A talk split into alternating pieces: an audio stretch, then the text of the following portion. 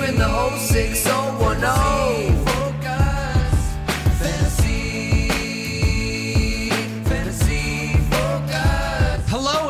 Into Fantasy Focus Football. It is Friday, September 15th. Today's show is presented by Geico. Switch to Geico. See all the ways that you could save. My name is Daniel Dopp, joined by Stephania Bell and Field Yates. It's great to see both of you here today. Great to be here on a Friday. Hello, TV. What's going on, Stephania? I am loving the pink. Why, thank you. Daniel asked me if I was going to go see Barbie after the show today in this outfit. Yeah, you should. Uh, some would call Take it electric. girls. That's actually not a bad idea. Although I do have fear. My newborn, well, I guess she's still a newborn technically, but she's almost three months old, would probably sleep the entire movie. the whole time. Great.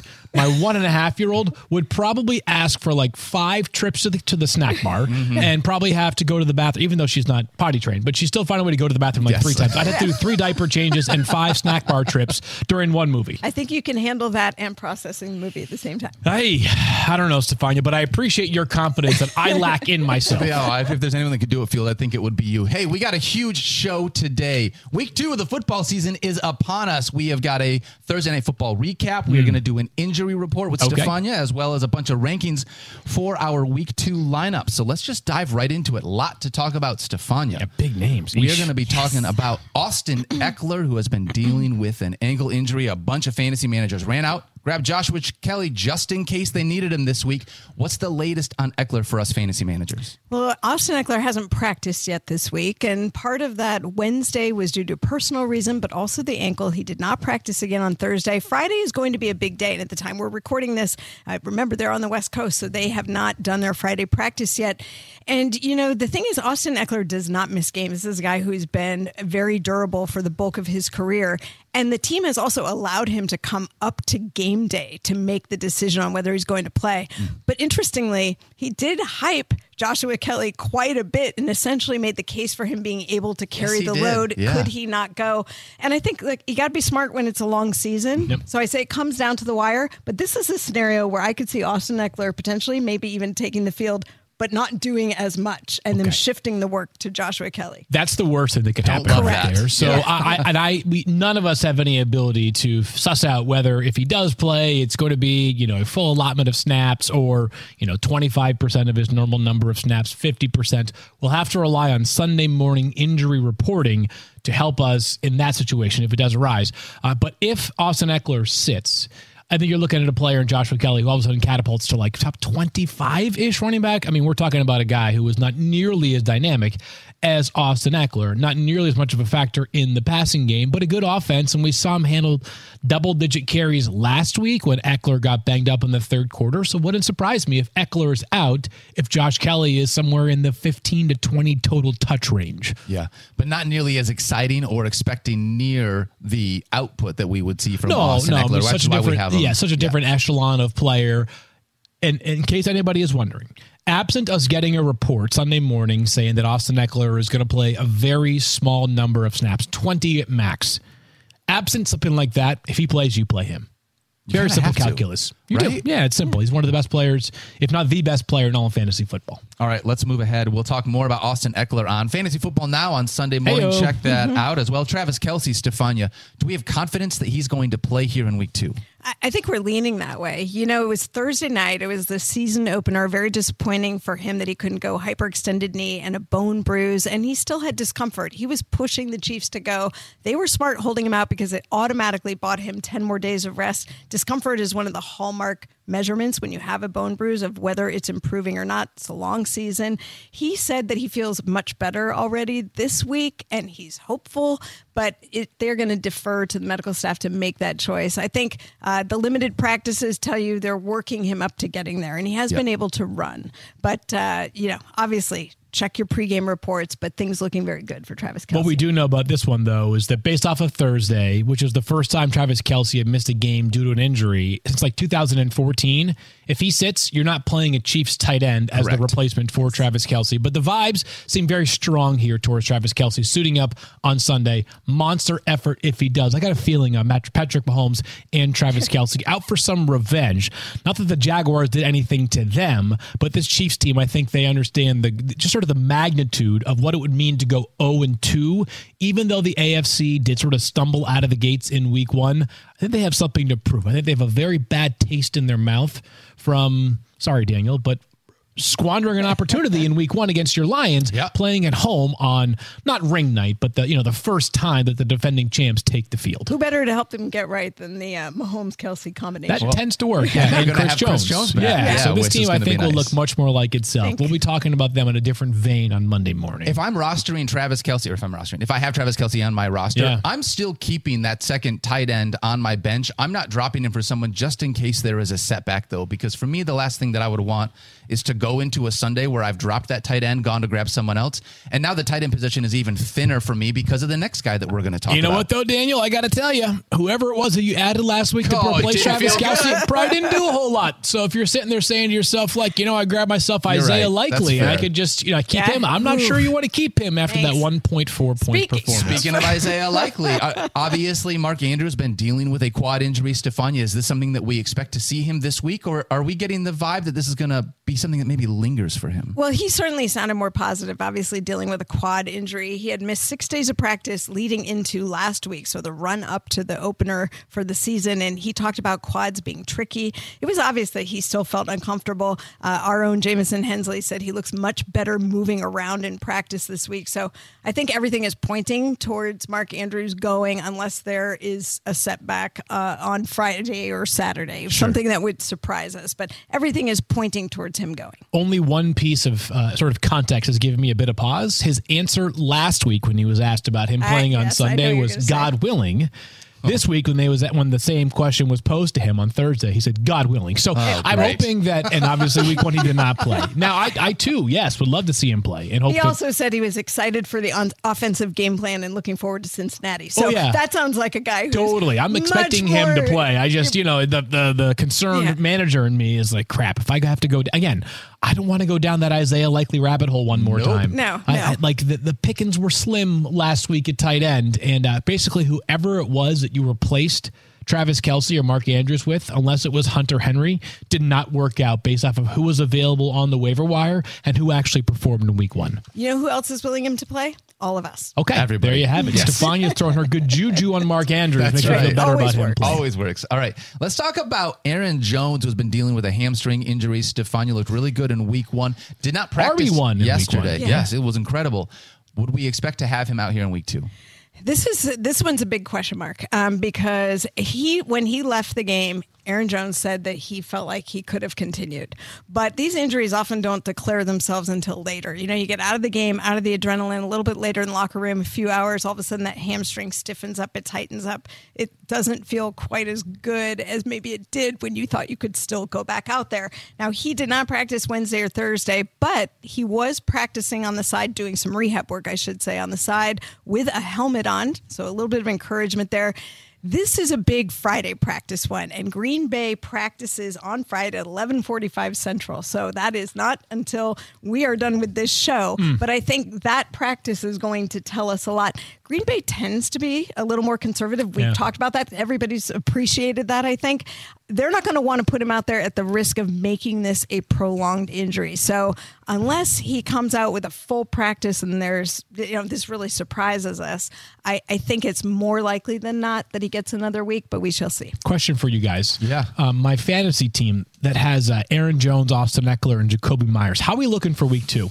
Jakobi Meyers already doubtful, so you I just, already, just wanted to make sure that we had. Okay, so yeah. At least so, you have a little. So I mean, it was a great start to week one. It was like really, that team, yeah. like vibes went from really high to really low all of a sudden here. So Have you uh, played fantasy football before? Uh, no, never. Okay, 'cause this is it's a is- thing. get used for to me. it. This yes, is- yes, is, uh, yes. this I've tried you're gonna new feel. things in the past It's why my of team years. name in the war room is day to day. Day to day, yeah. My team is very much day to day. It appears. Let's talk about another tight end because if there's one position I feel like that fantasy managers were just most disappointed in in week one, it was absolutely the tight end position. Yeah. Darren Waller, unfortunately, also dealing with a hamstring injury. Stephania, someone that we really want to be out there, not just for Darren Waller, but for Daniel jo- my Daniel Jones shares. Well, here's what's exciting. He's already said he's playing. Love that. So that you can feel good about. And then it's very interesting. And we uh, we won't go into a deep dive here, but if you want to see the comments, go to Jordan Raanan's uh, Twitter page, and he talked about the context for Waller's situation. He talked about it being more like a nerve thing Mm-hmm. than ham than the actual hamstring injury, like what he dealt with last year. That can sound bad, but actually, when you have a big hamstring injury or you have repeated hamstring injuries, you can get a little scar tissue and it runs right against the nerve. So it can tug at the nerve and give you some symptoms of tightness or a little bit of tingling. Uh, it's not alarming. In fact, it's a better case scenario than an acute or a fresh hamstring injury. So I will say that. Could it co- prop up, um, crop up, is what I'm trying to say, again during the season? It could, Hmm. but I think for right now, it should put us more at ease and feel comfortable that he's going to play. On the one hand, he had just three catches in week one. On the other hand, I think that was second amongst all tight ends in the NFL in week one. Oh, that's Not gross. literally, but it felt like that. It was so, yes, also you're playing Darren probably Waller. more nervous and weather conditions and all of that factoring, and I think it'll be better this week. Okay, there you have it. All right, we already said Jakobi Meyers likely uh, going to miss here week two, and now we've got Jerry Jeudy, Stephania, that we've been waiting to have potentially come back to our lineups. Do we think that we might see him here? I think we will. And this one surprised me a little bit because I thought it might be still another week, but upgraded to full practice on Thursday and definitely was doing more work and more integrated into the game planning, what they're doing for Sunday. So I think you're going to see Jerry Jeudy. I'm always nervous when it's the first game back uh, off a hamstring injury because you're just crossing your fingers the whole time and hoping there's no setback. This will be about four weeks since the original injury. So, Yep. uh, you know, good for him. Yeah. But I think you're going to see him this week. I'm preparing for like a 3:28 a.m. tweet on Sunday morning from Adam Schefter saying Broncos wide receiver Jerry Jeudy coming back from a hamstring injury is expected to play but not expected to play a full complement of Limited snaps. snaps. That's sort of where I'm at with Jerry Jeudy, which Yeah. makes him more like wide receiver 30 as opposed to wide receiver like 18 or 19 when he is back to full strength. I'm going to have to see quite a bit more in order to feel comfortable starting here in week two. I just want to see him back on the field before I want, in my I want to see him lineup. back on the field and get through the game and not have a reported day later. Love that. That's what be great. Yep. Okay, we'll take that. All right. That's Stephania's injury report. Follow her on the X at Stephania underscore ESPN. Field, we are going to pay some bills, though, now that Stephania's given us all the things that we need. That's a great idea, Daniel. And Geico asks, how would you love a chance to save some money on insurance? Of course I of would. course you would. And when it comes to great rates on insurance, Geico can help, like with insurance for your car, truck, motorcycle, boat, and RV. Even help with homeowners or renters coverage, plus at an easy-to-use mobile app, available 24-hour roadside assistance, and more. And Geico is an easy choice. Switch today and see all the ways you could save. It's easy. Simply go to geico.com or contact your local agent today. Do you guys smell that? Hmm, is it football? That's the fresh Wait, scent of Mike, have you changed since yesterday? And freshly cracked Dr. Pepper, which can only mean one thing college football season is here. So block off your Saturdays and swipe a sweet Dr. Pepper from the mini fridge because there's a new season of high kicks, long throws, and Fansville commercial breaks to carry you all the way to the West Coast games. That's right, the fans are back. And this year, things are heating up. We're talking more hot takes, more heartbreak, more layers of face paint. Get ready to drink in all the drama this season with the help of the most delicious college football tradition there is, Dr. Pepper. The one fans deserve.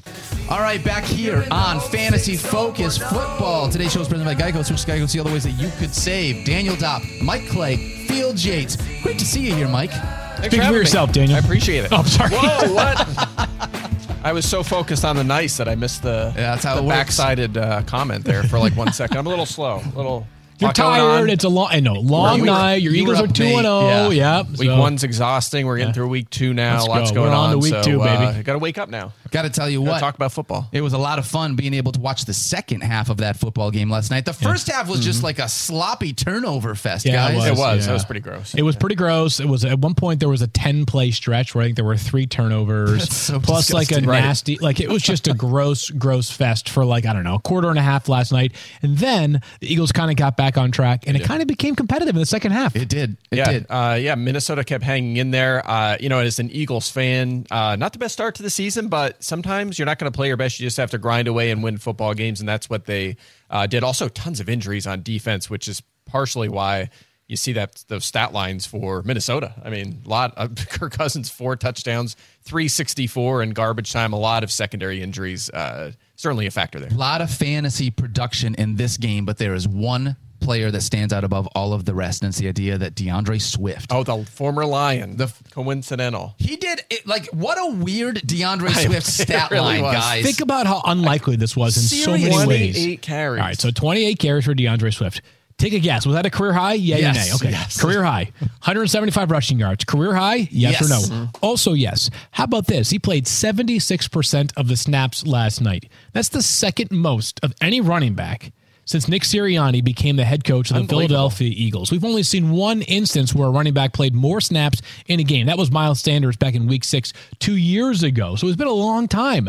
If I had told you, based off what we saw in week one, that a running back for the Eagles named D'Andre Swift would play 76% of the carries, uh, snaps, you tell me I was absolutely insane. Do you guys believe? I'll start with you, Mike. Do you think that we have a changing of the guard and it's now his job going forward?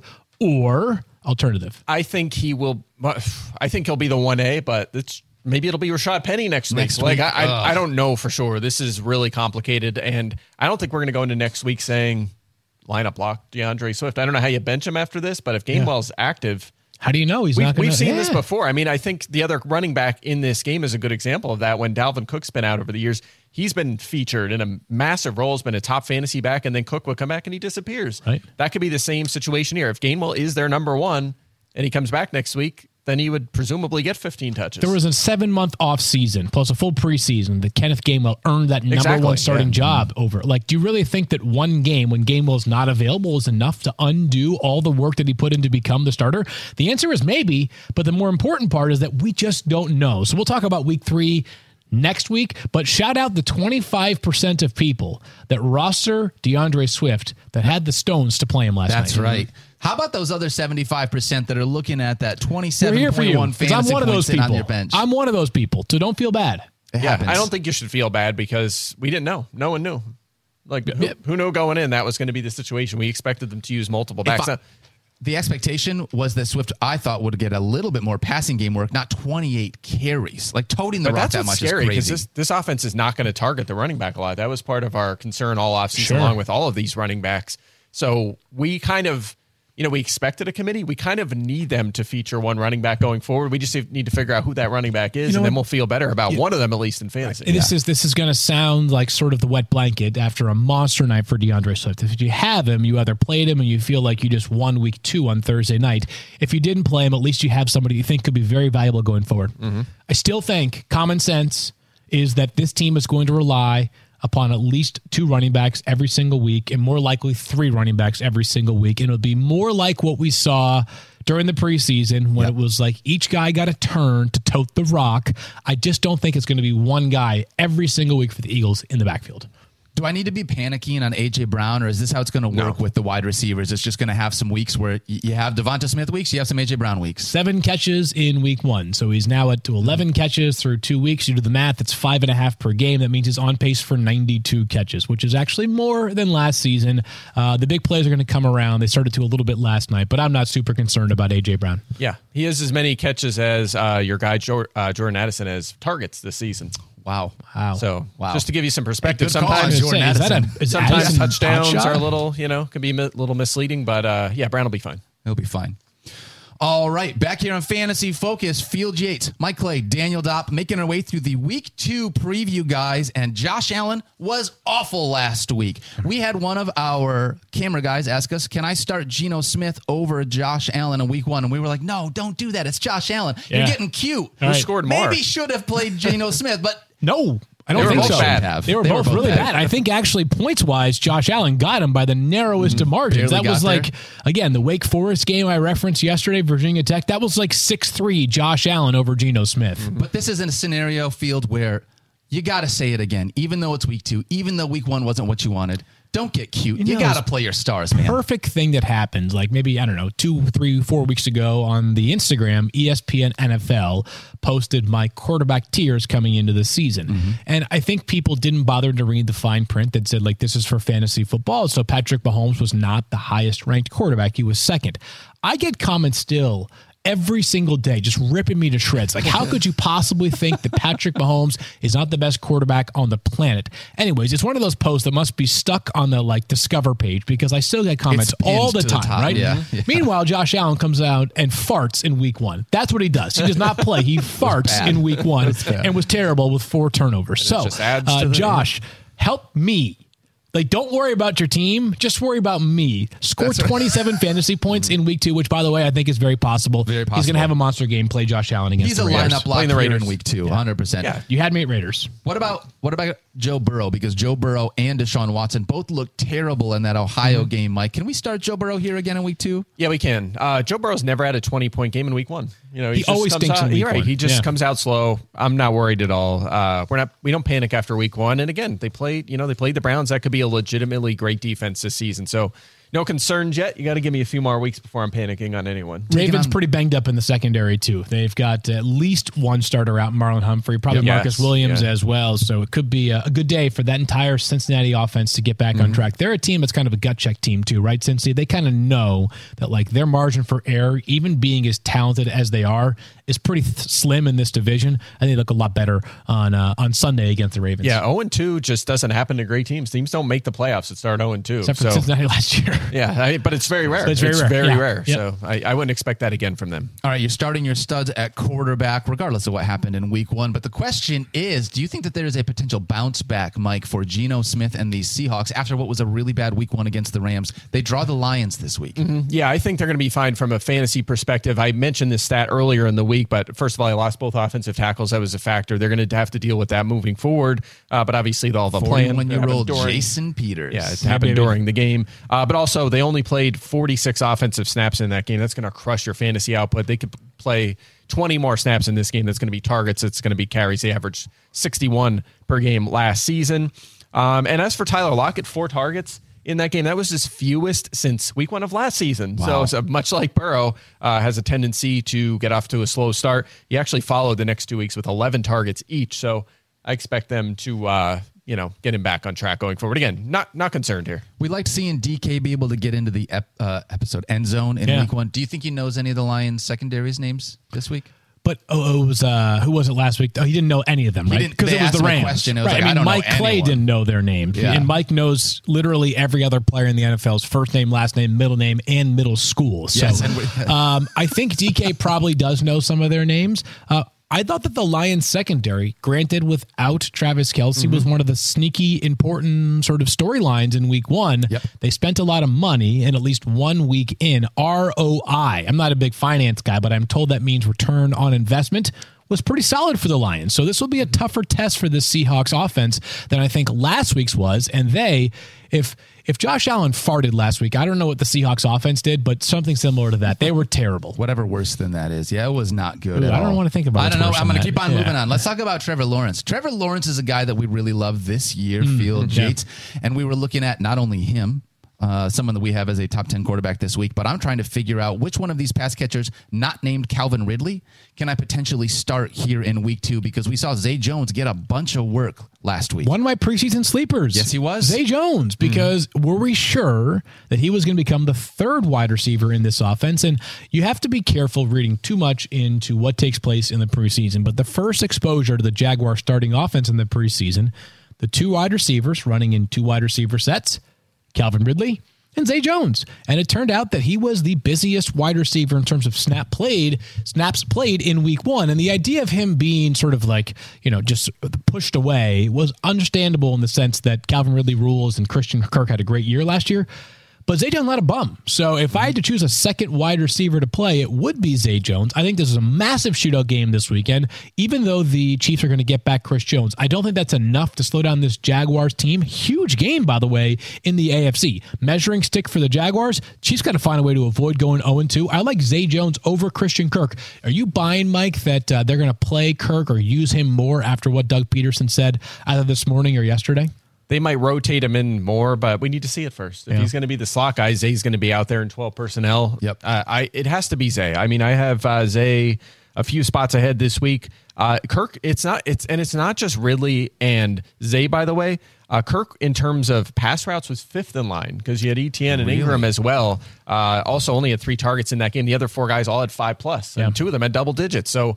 I don't know how you start Kirk over Zay this week. I need to see him overtake Zay before I'd even consider that. Uh, I just mentioned the Lions secondary as being a sneaky week one storyline. One that hits a lot closer to home for this podcast. Travis Etienne's week one utilization. Mike just talked about it, how he had at least, he was one of what, four players to have at least five targets in that Jaguars offense. His route participation was elite, like amongst running backs. The guy was doing what you'd expect a player who absolutely crushed it as a pass catcher in college to do. One of my favorite examples of uh, week one overreactions during the game Yeah. because uh, Tank Bigsby didn't like Etienne got the first bunch of snaps and then Bigsby Yeah. had like Yeah. one snap, one or two snaps, and he scored a touchdown. Everyone's like, "I told you We're so." all panicking. We have to worry. It's Yeah. Bigsby's taking over, and then it was like a few quarters later, it's like Etienne has played eighty percent of the snaps. Yeah. Like he just completely dominated. As long as he stays healthy, he's going to be the guy. He looks, he's the real deal. We talked about him in the offseason. The guy Real is so good at football. I'm going to talk about Zay Jones a little bit later on in the show, but I totally agree with you, Field. I think that this matchup against the Chiefs has some potentially really nice game script for these Jaguars to have Agreed, some fantasy yeah. points. I think shootout, baby. I'm thinking mm-hmm. massive points on Sunday, which definitely means that the team who wins are going to win like 9 7 based off of this expectation for me. But this just aligns as like potential, like a huge shootout opportunity. Two teams that certainly have the pieces in place to be great offensively. And while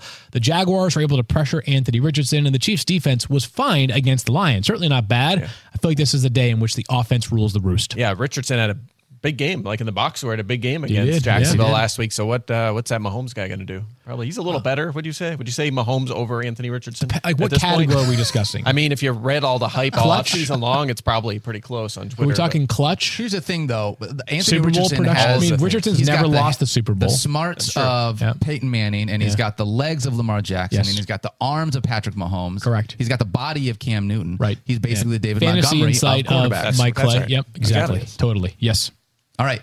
Here on Fantasy Focus with Field Yates, Mike Clay, and Daniel Dopp making our way through the week two preview. Guys, we saw Puka Nacua for these Los Angeles Rams look unbelievable as a fifth round rookie in week one, 15 targets. Field Yates, that is so many targets for a guy that we were not expecting to have that kind of volume. Now you're here in week two. He was the one guy everyone wanted to grab off of waivers. Yeah. Dealing with an oblique, so we got to worry about that. Right. So he goes from a full participant on Wednesday, no injury, to missing practice on Thursday because of an oblique injury, which suggests maybe something happened on Wednesday. Waivers Leighton cleared. Prastic. it's a waivers cleared. No, here's the deal, though. This right here is what makes fantasy football beautiful. Okay, the Rams were a great story in Week One. Puka Nacua is a fifth round pick. He had 15 targets yesterday. I see Adam Schefter tweet shortly after the Rams injury report is released that Rams wide receiver Puka Nacua missed practice because of an oblique injury. Adam Schefter, he have got five billion followers on mm-hmm. Twitter and every other platform, right? It's amazing that that got the engagement that it got relative to like Travis Kelce missing, like, you mm-hmm, know, being mm-hmm. limited in practice or like Mark Andrews being limited in practice. This right here is the beauty of fantasy football. A guy who has one good game in his career, who no one was talking about when he gets drafted, all of a sudden is like one of the most popular names on the internet. It's a beautiful thing. I love the unpredictability of the silly game mm-hmm. that we play here and agonize over and hopefully have a lot of fun with for 18 weeks. But it's a big deal because he was legitimately awesome. He was the number one player added on waivers this week. Yep.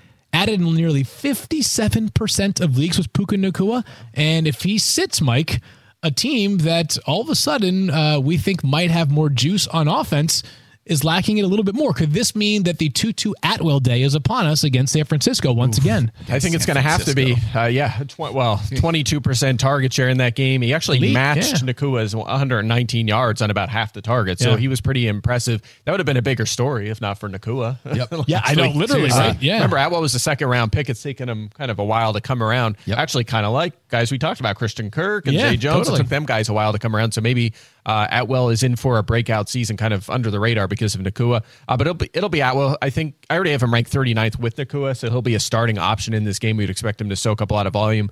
Van Jefferson will bump up a little bit to a 12 team flex option. Disappointing in that game, but. He was the primary slot guy, you know, find, kind of running in that Cooper Kupp sort of role. So Played a lot of snaps, uh, yeah. yeah, and then otherwise we're staying away. You know, Tyler Higbee still a fringe tight end one. That's about it. No other receivers. Ben Skowronek, guys like that, we're not interested in. We do not know, obviously, on Nacua. We don't. He could be back Yeah, in practice yeah, yeah. today, and everything is hunky dory again. If he pra- if he plays, I'm playing him.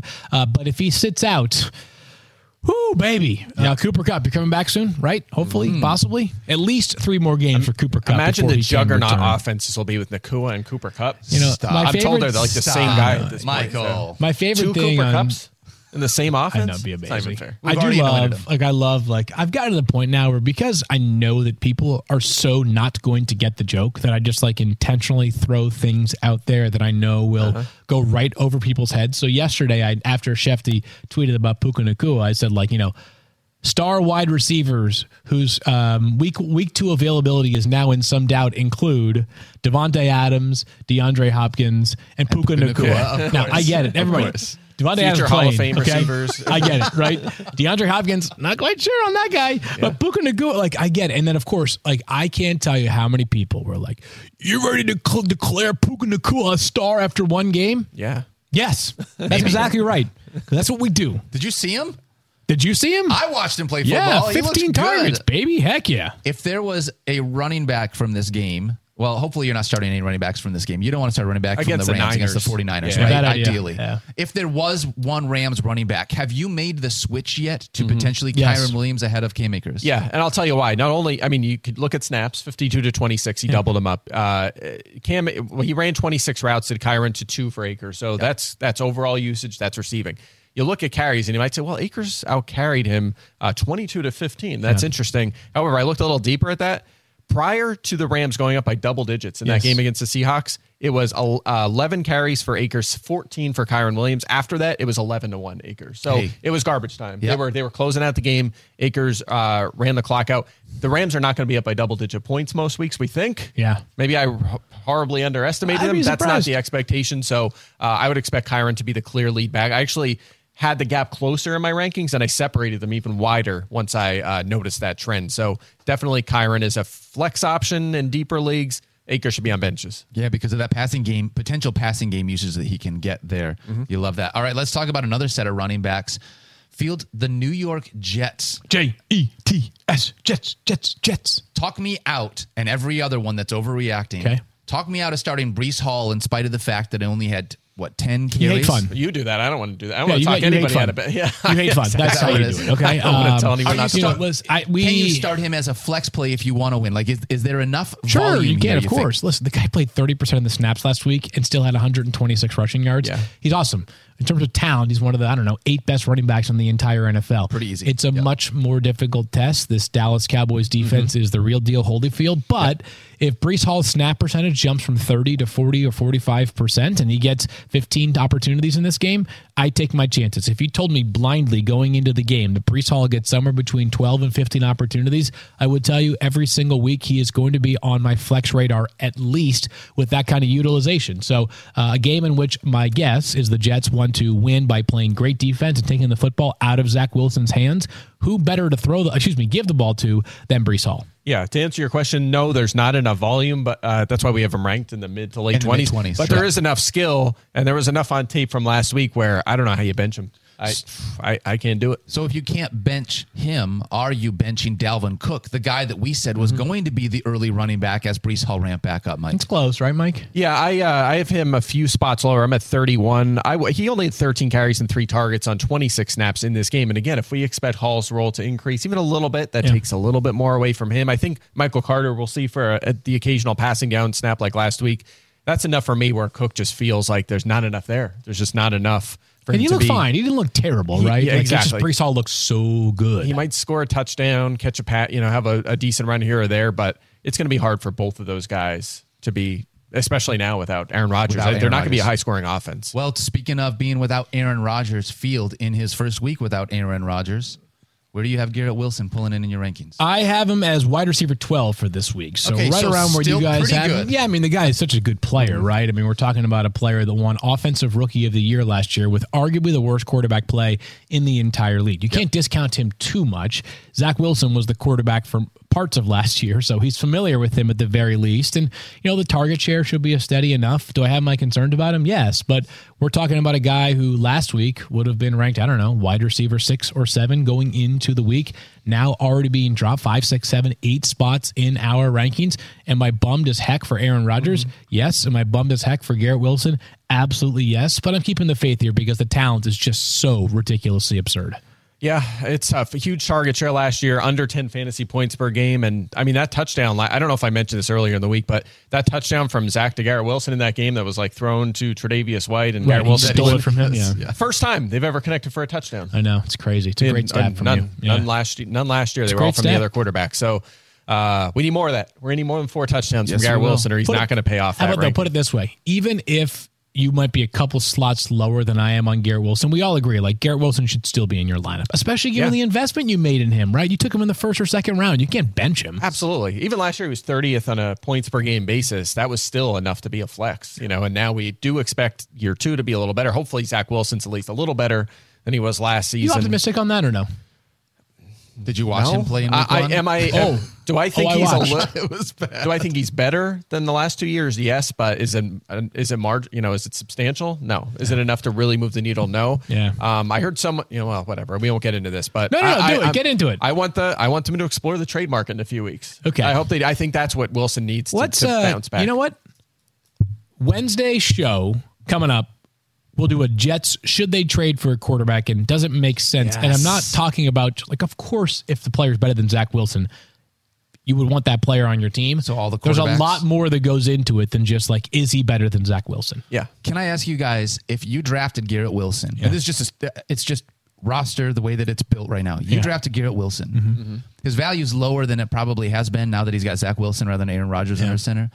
All you can do is hold tight at this point. Can't sell low, that's for sure. I'm, not, I'm not sure he's a good. I don't think he's a buy low candidate. I was either, just going to say that. Like, Would you want to go out and see like maybe there's a silver lining where I could get that from the Garrett Wilson manager? Here's one not for sure. you. You got Random throw name. Puka Nacua out there. How about this? A more realistic name. If I offered you Mike Evans, I think that would get the job done. Not Oh, Man, mean you Mike I, Clay. uh, I think I would want Garrett Wilson. Okay, but just to think about where those two players were Yeah. in the preseason compared to the the, the the hesitation that you just suggested, Yeah. Yep. like tells you just how far a guy's value can fall in one week because you go from a four time MVP to Zach Wilson. Yeah, it's close. All right, let's talk about Zay Flowers. Do you think he's a lineup lock already after one week in the Yeah. NFL, Mike? Yeah, they had 21 targets as a team last week. He was responsible for 10 of those targets. Even Uh, though there was no Mark Andrews, how much is Mark Andrews going to come yeah, back it, that could knock them? that down. It, it will knock his target share down. He's not going to see a 50, you know almost 50% target share. But uh, what I like seeing is him prioritized over OBJ, who actually played more snaps and ran like a more routes. But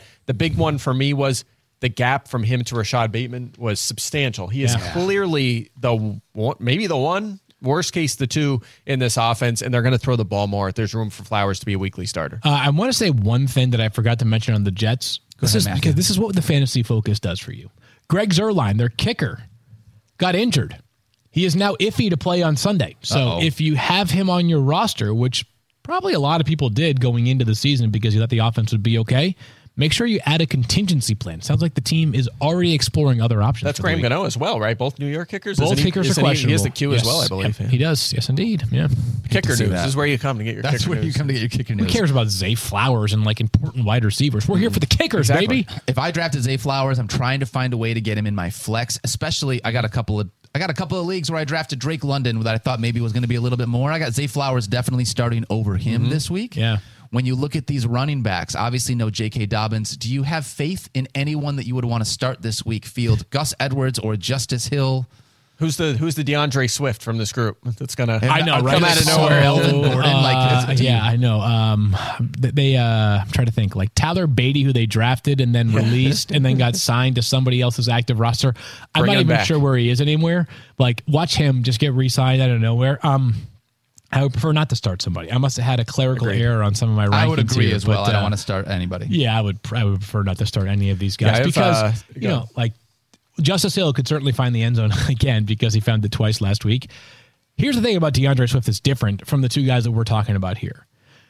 We have always, as a talent, thought like D'Andre Swift could be absolutely awesome if he ever got the opportunity. Yes. Gus Edwards is just like a north south, no nonsense. Like he's going to average four to five yards a pop, but mostly it's going to be like runs that go four to six yards.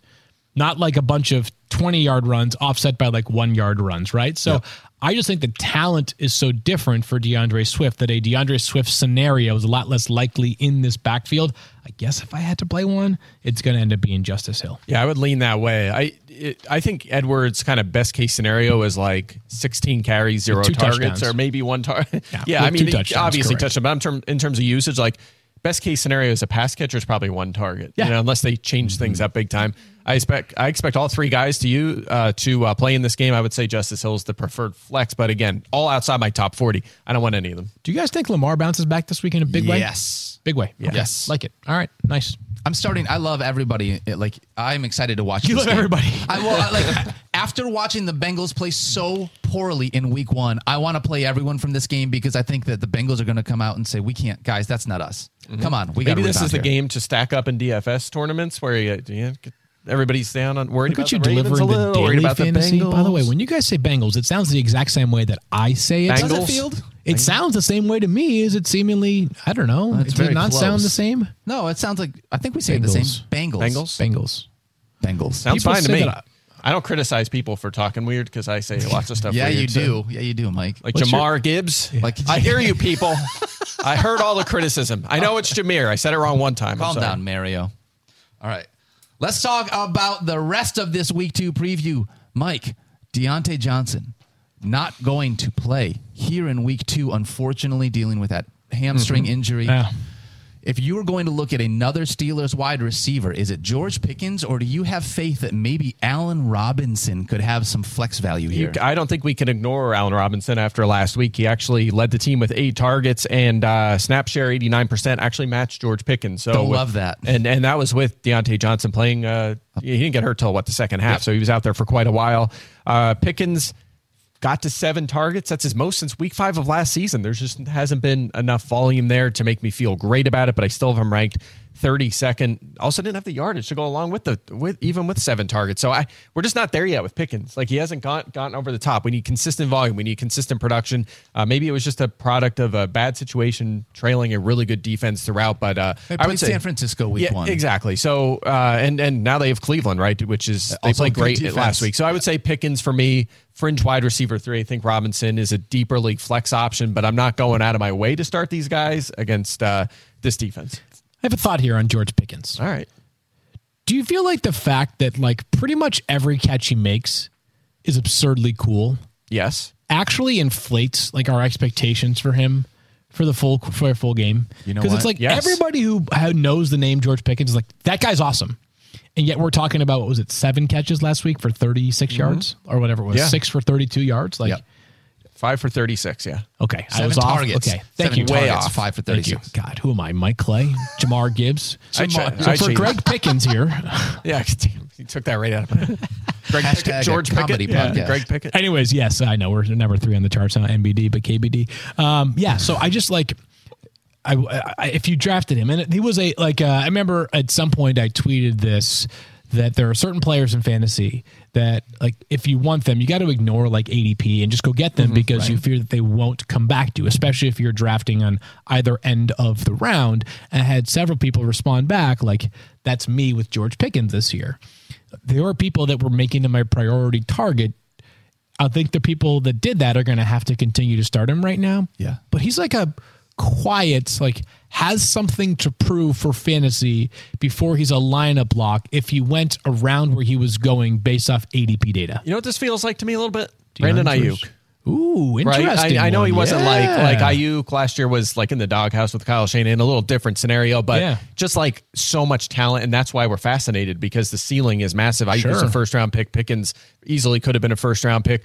We just know the ceiling is elite. Yeah. The- a guy could be a superstar, and that's what we're buying into. And that's why at his ADP was fine. His ADP was fine because of that ceiling. Even if he didn't pan out, it wasn't going to crush your hopes and dreams. So, or your chances of winning a championship. So, we'll see how it goes. But I don't think he's a lineup block yet. He hasn't earned that yet. Not yet. No, unfortunately not. What about with the Atlanta Falcons? We have to. I think we do just to let people know. Okay. Mike, are you starting Drake London this week? No, I'm not. Uh, last last week, Jaire Alexander shadowed DJ Moore. He had a down game. He's probably going to shadow Drake London in this game after he had one target. Yep. Uh, I mentioned this earlier in the week, so I won't go too into it. But uh, the the saving grace potentially here for London is first of all he was an every down player that's great, uh, but also had a massive 33 percent target share with Drake London or with uh, Desmond Ridder last season, nine Yeah. targets per game, and was 21st in fantasy points. So uh, some of that probably a little inflated by that Week 18 game against the Bucs. It was like the only game Yep. that. Uh, that Ridder had a good fantasy good game last year. It was yeah. only his only passing touchdowns, but uh, there is hope, right? Just because this happened in week one doesn't mean the volume's going to disappear for the season. I think he bounces back. I'm not sure this is the game though against Alexander. Not dropping him, but benching him is more what you're doing with Drake ab- London. you absolutely are not dropping him. And honestly, he might be a guy you try to trade for right now while everyone's really panicking. He's going to have better days. Are we getting close though? Remember, of course, Matthews' big free Aaron Jones movement. Are we getting close to free Drake London movement? and Kyle Pitts and uh, Hold on, hold on, hold on. There's only so much I can ask for. we gotta No, ask I you want- one, want at them a all. time. No, One trade at a time. They have John Smith now. I don't need him. John Fitzpatrick. They got all kinds of tight ends down there. MyCole Pruitt. Yeah, I mean, here's the but the thing is like truthfully, like well, the teams want to know. Played awesome defense in week 1. Do you really think these guys with this much talent and pedigree are going to stay quiet if they continue to go like the two of them combined for two catches in week 1? Kyle Pitts and Drake London. Like at some point, don't you think we're going to have some squeaky wheels going on down there? I don't know. I, I, I'm not trying Yes. to. And by the way, I would not say that and try to like cast those guys as selfish or greedy or bad dudes if they decide to vocalize their frustrations. I would call them humans, mm-hmm. guys who are taking fourth and eighth overall, who were like uber freak athletes who mm-hmm. deserve to have five to 10 targets per game. But this feels And I'm not talking about combined. this is like a, a an Arthur Smith offense that in spite of the fact that you went out and drafted these two young superstars That's what's weird about it. they want to go and they want to pretend like they're going to throw the football We- we just so all- they you can know run it as much as possible You know what? We all know how this ends. Like two and a half years from now, the Eagles trade the Falcons like a fifth round pick for Drake London, and then London has 9,000 yards the next four Drake seasons. London is the next AJ Brown Pretty much. That's how be. it feels. I will say this though: they were tied or ahead on eighty-seven percent of their snaps in Week One against Carolina. Again, we don't expect that game script going Oh, no, forward, no, no. and that could change this week. They they could beat Green Bay. They might be able to handle this game. This might not be the week, and the schedule for that division is not tough. So there might be games like this, but it's not always going to be eighty-seven percent of the time where they're just like, just keep giving it to Bijan Right, and right, Allgeier, right. and those. If the running game's going well, let's just run the clock out. It's not always going to be like that. So I still have some hope here. On I think they want it to be like that though don't you think that well, and every, every team does. Correct but I this mean- team is built to Dude, run they want to run the ball 30 times. Every team does because they're leading the game. But yeah, I certainly they're one of the most run oriented. run oriented. There's no, no question about and that, it. yeah. that gives you at least uh, not only obviously we have hope on Bijan Robinson. He looked unbelievable last week. Yeah. Six targets, by the way, like in the passing game. You're great. Gonna, he's going to get more in game usage. But I think Tyler Allgeier, with the way that they're still running the football here, field, he's someone you could potentially look at as a flex play. Top 30 play for all of us because he should see, I don't know, 15 touches per minimum, at mm-hmm. minimum in this game, right? They're going to keep using him. he should be 15 touches or so, and that might include two targets as well, which is enough for him to slide into that flex radar, and he might get goal line opportunities as well if Week One was any indication. I know that we all want as much Bijan Robinson as humanly possible, and I am going to be frustrated if we don't see mm-hmm. even more by the week from Bijan. I also am willing to compartmentalize and note that. Tyler Allgeier is a good football player. He had 1,000 yards last year, which was part of the, the counter argument to taking Bijan eighth overall, despite Yes. how awesome he is, is that you might be just fine with Tyler Allgeier. While I want Bijan to be the man by himself in this offense, for as long as Tyler Allgeier is a part of this offense, which could be the whole season, by the way, he's good enough that he can make a real mark. I'm with you. I agree. Uh, and they're playing the Packers, who again, even though they were easily winning that game most of the time against Chicago, uh, the Bear they the Bears had the fourth most fantasy points among running backs last week, even though they were trailing throughout it that game. Roschon Johnson finished. Yeah. Yeah. yeah, So uh, good sign, obviously, for the Atlanta backfield. Both of them guys currently top ten running back. So uh, it was a good good start for sure. So we like both the running backs. We're benching Drake London, and the tight end position is about as thin as it gets. Mm. And if you drafted Kyle Pitts, there's a chance he's the only starting tight end that you have on your roster. If you didn't, unless you drafted two of them. So Honestly, I, I don't think Kyle Pitts is that frustrating right now for redraft managers. because he was it's a lower keeper league expense. or dynasty managers that I think are frustrated because if you're replacing Kyle Pitts in redraft, who are you replacing him with? I, I will disagree with you only I agree, because I, th- I think I- the expectation of Kyle Pitts, even though he wasn't coming off the board until the seventh round, like we still think Kyle Pitts is a superstar. This guy is so much better than what we're seeing on a weekly Talent-wise, he's got a lot of it, yeah. So I think that's part of the Okay. my, why That's my, my that's my thinking. I went after him in Dynasty this year. We actually made Yeah, a we trade a in our league to get him after the our startup draft. Wait, that was you him. guys traded Justin Jefferson for him? Yeah, Stop straight it. up. Right. That's Stop. how much we No, do. I No, thought it you was guys uh, were first. Justin Jefferson in a first for Kyle Pitts. That's what we did. uh, and a couple other extra couple picks others, and Greg yeah. Zuerlein. Greg Through Zuerlein, Greg okay. Zuerlein. Yeah. Micah Uh, Parsons. No, I, the thing with Pitts is he's still 22. So if you have him in Dynasty, you might have to wait till three more years. But at some point, I still think he's going to be an elite player. It might not be with this team or this situation or this quarterback, but I'm buying in on the raw talent of Kyle Pitts. It, Totally. It happened, and we've seen this time and time again from. I want to say ordinary first Yeah. round picks at, at tight end. It takes years sometimes. Sure. Engram and Njoku and even Hockenson to get to a ceiling. You can Lem- go Pettigrew. Like there's so many guys like that that took Brandon years. Pettigrew. What a throwback throwback. that was yeah, right there. Detroit huh? first round yeah. tight end. Oklahoma State. Um, let, me just, let me just throw like one more piece of context on what I was saying.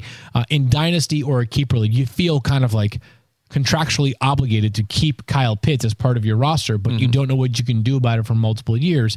In redraft, it's like, okay, let's say you want to you want to drop him. Like, what are you going to do to replace him? Right? Like the it's it's you Well- want to grab a well. A few guys that Let's talk about it. What that could you do? segue? Is this a What could you do? Yeah. So, Field, in looking at this, actually, in all honesty, CJ Stroud did not look terrible in trying to find his pass catchers in week Fine, one. yeah. I, I was I was pretty encouraged by that. Dalton Schultz is a guy that obviously did not go as high at the tight end position this year in drafts as he did last year with the Cowboys. Is he someone that you could look at this week as a potential starter if you wanted? Nah, I've got him as tight end nine, and that is a It doesn't very feel good, it's does not it? a particularly ringing endorsement. He was my uh, tight end bust coming into the season. Unfortunately, he had a quiet week one, but there are so few options that um, I don't know. Like, mercifully, I have him in my top ten tight ends. I wrote about this in the playbook. I stay. I say stay patient. okay, I know. I'm, which is funny because I'm a, a one spot lower than you guys You on. never hate Dalton Dalton Schultz. Schultz. But, yeah. yeah. I would say hold tight. Uh, Tell me why. 82% of the snaps That's in week good. one. That was most among all their skill players. He was still a very feature uh, player. There was actually some concerns when the starters were playing in the preseason that he wasn't playing all the snaps. That was just essentially a veteran getting a break. I think they were working in Makes some me younger guys.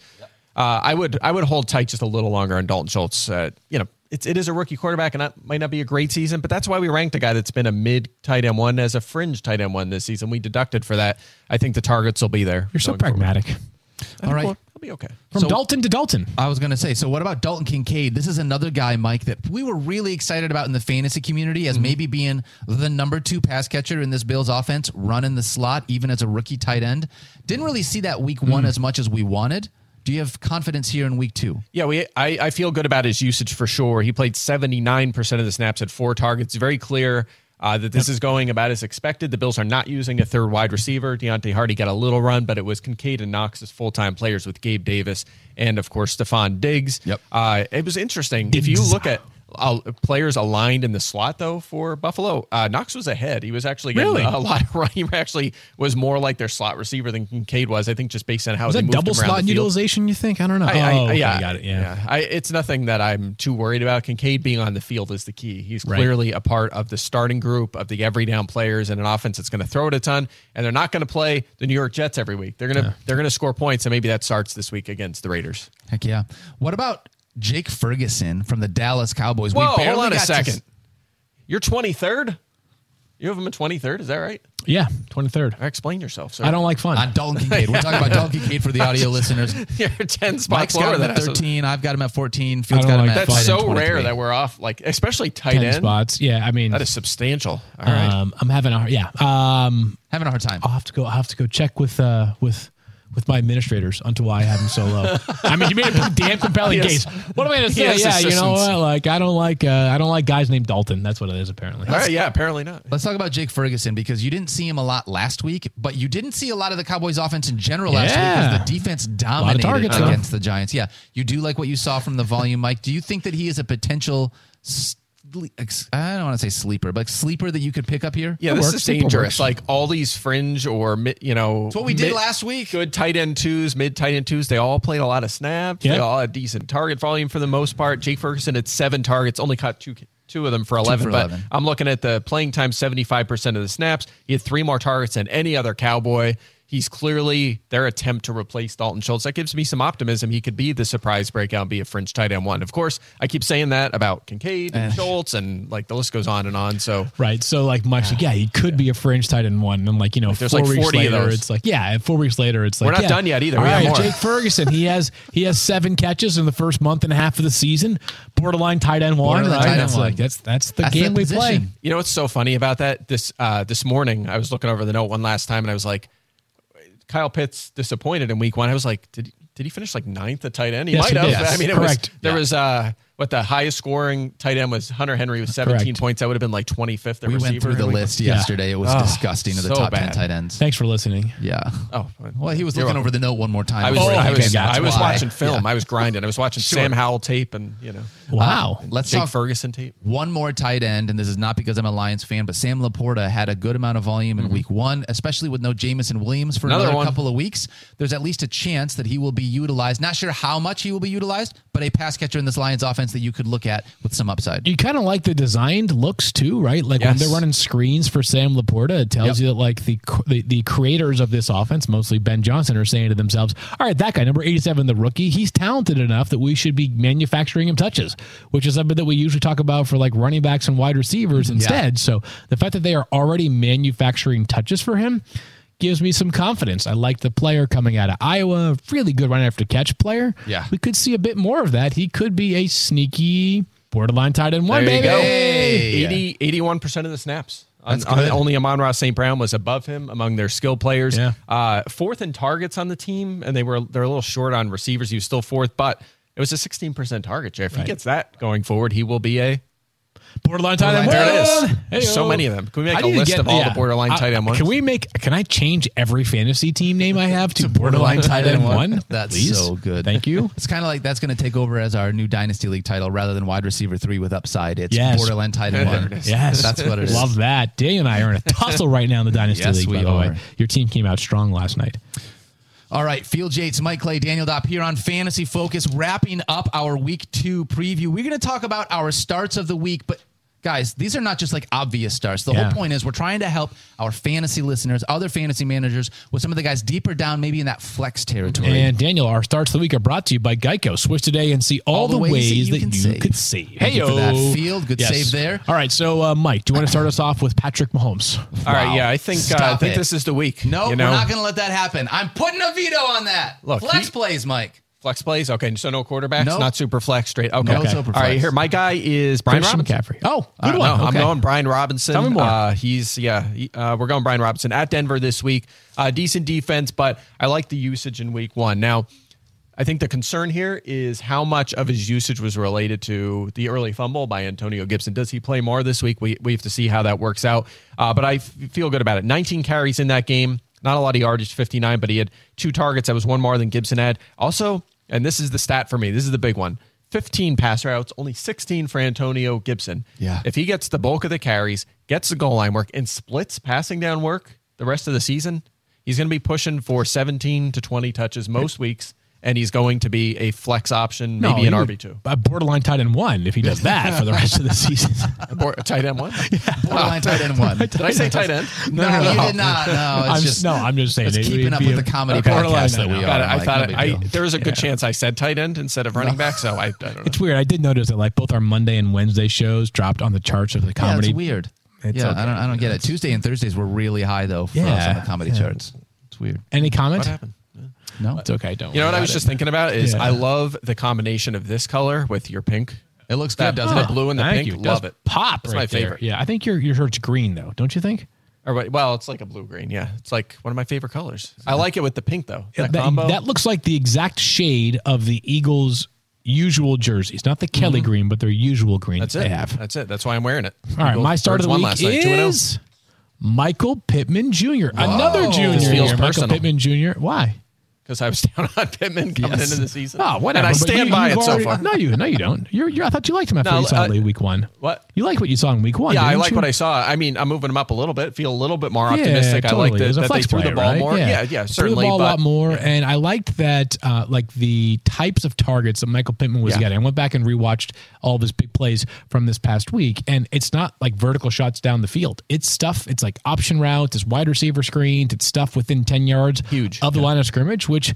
That's, I don't care. Like I don't care about style points. I want fantasy points, baby. And he got tons of them in week one. And Anthony Richardson not only threw it a lot in week one, there were some notable misses and there was the bad interception, but like the stroke was a little bit smoother than I think some gave him mm-hmm. credit for coming into the regular season. So Michael Pittman Jr., baby, my start of the week, Daniel. 65%. He completed 65% of the passes. I think in watching Richardson, part of what we talked about, and you said this, sometimes the bad throws are just really bad because his he didn't really look terrible as a pass catcher. It's just sometimes the bad No, throws it's, it's looked the really anti George not good. Pickens, right? It's like right. Put way too much weight on the cool stuff that George Pickens Mm-hmm. does. That we need more play in, play out stuff. Then you see like three bad throws from Anthony Richardson, and you're like, it's confirmation bias. I told you this guy can't throw. Mm-hmm. I could throw better than him. But then he throws some darts out there too. Like that's the thing. He's a Oh, he tough throws one. pills. That's, I mean, he, and he also throws the ball so damn effortlessly. Oh, yeah. Really he had does. one play to Pittman where it's like breaks a little bit of pressure, like starts to run towards the sideline, is thinking about like possibly scrambling for like five or seven yards,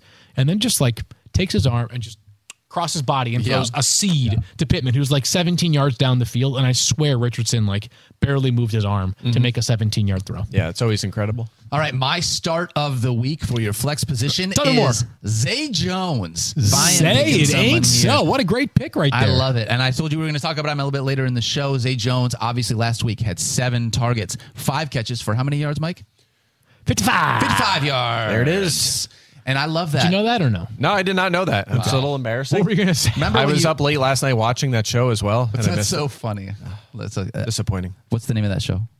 I think you should leave. I think you should leave. I started watching it a little bit too. Let me So finish. good. Get it. Let me finish Zay Jones, and then I want to talk about that. Okay. I, I do love him against the Chiefs this week. We talked about it earlier. The positive game script of thinking the Chiefs are going to come out, especially if Kelce is going to be there. They want to go and use this offense the way that they know how to use this offense. They're going to Yeah. throw the ball. It should be a high scoring game. Because of that, the Jaguars should have to keep up. If you're keeping up, we expect Calvin Ridley and Zay Jones to be involved after what we saw in week one. So if I'm taking a start here as a flex, give me Zay Jones against the Kansas City Chiefs. You're a rock star. Wow. I had a I've been watching a lot more of I think you should leave and it is the funniest dumbest show Hey, that's I exactly. have ever seen. I love it so much. Funniest, dumbest show. I love so it right That's there. a perfect description. It's Yes. amazing. It is. It's amazing. It is. We should you sit guys down. watch you guys watch stuff after the game last night? Like you're still staying awake past that? I had No. adrenaline. You Birds are went a- two and oh. zero. That's true. The two and zero birds that helps. Absolutely not. We got a full screen here so you can look at it. I took Zay Jones, Mike taking Field, or Mike taking Brian Robinson. I would always Field take Field. Michael Pittman Jr. I, I saw Mike, so I thought it was you. That's why. Ah, thought Mike- I am Michael. Jr. That's you are. true. That's right. That's what it is. You are Michael junior Uh-huh. Really fun show today, guys. Thank you so much for hanging out with us. This was a ton of fun. We're going to come back and do more, obviously, in week three. This is going to be a blast. Hopefully, you guys are good. Do you have anything that you need coming out of Thursday Night Football? Any like major lineup things where you're like, I need to make sure I make up for this? TV lineup on Sunday. How about that? Fantasy Oh, football we can now starts that. again on ESPN News, 10 a.m. Eastern time. We'll switch over to the Deuce at 11:30. Did you start AJ Brown anywhere? Uh, I did not. All right, good. Then Wait, I did. Hold on. It. I'm sorry. I take that back. I All did. right. We what need I a need is bit. a, I need a forty percent target share for Garrett Wilson moving forward. That's love what it. I need. I'm Doesn't in on seem that. like too much. All not right, we love you guys. Don't forget to love each other. Thank you so much for hanging out with us. Please be kind to yourself. You have earned that. We cannot wait to see you guys next week. Good luck here in week two. We'll see you on Sunday on FF Now. That, sh- that shirt is definitely green. It's not blue. There's no blue in it at all. Yes, it is. This is no blue-green. I'm colorblind, and I'm definitely positive that's not blue. it's definitely green. What shirt? What color shirt do you think you're wearing?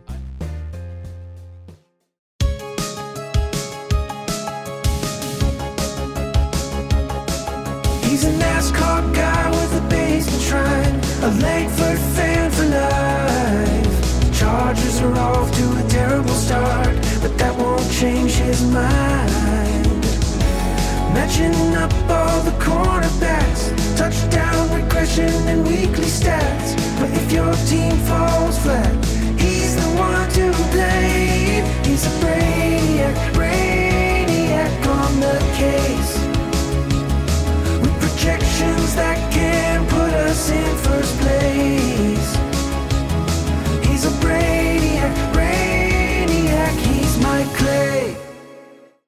Two guys drove to work. Neither guy wore a seatbelt. One guy got a ticket. One guy didn't. The same two guys drove home. One guy wore his seatbelt. One guy didn't.